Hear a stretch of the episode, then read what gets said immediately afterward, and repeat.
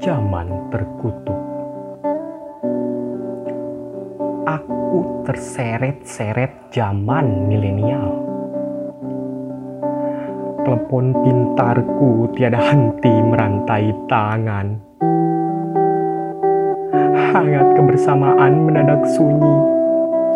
Ramai-ramai kita menunduk pada layar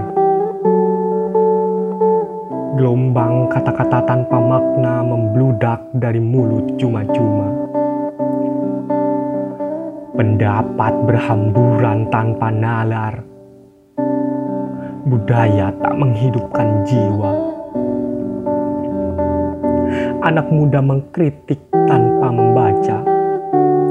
Guru berteori tanpa menginjak bumi tren menjadi konsumsi sehari-hari, arus menggerus akar tradisi, hidup tak berguna, tak apa katanya, asal kaya.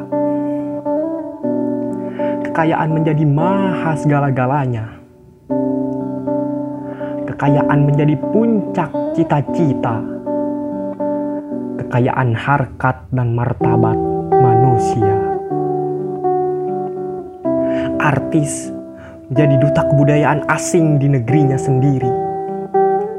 Rambut tirang, tas mahal, mobil mewah, itu adalah identitasnya. Pejabat sibuk rebutan proyek, mengembalikan tebalnya kantong pasca kampanye pemilihan. Memantau apa saja yang bisa dirupiahkan. Ulama yang seharusnya mengajarkan kesederhanaan justru mengajarkan keaneh-anehan.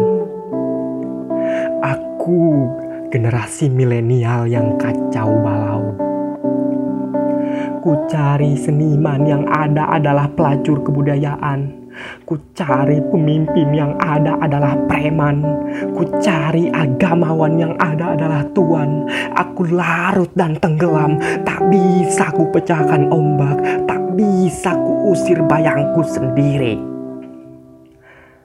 Dalam diam, aku pun berbuat curang. Ke mana kau akan lari? Sudah gelap gulita.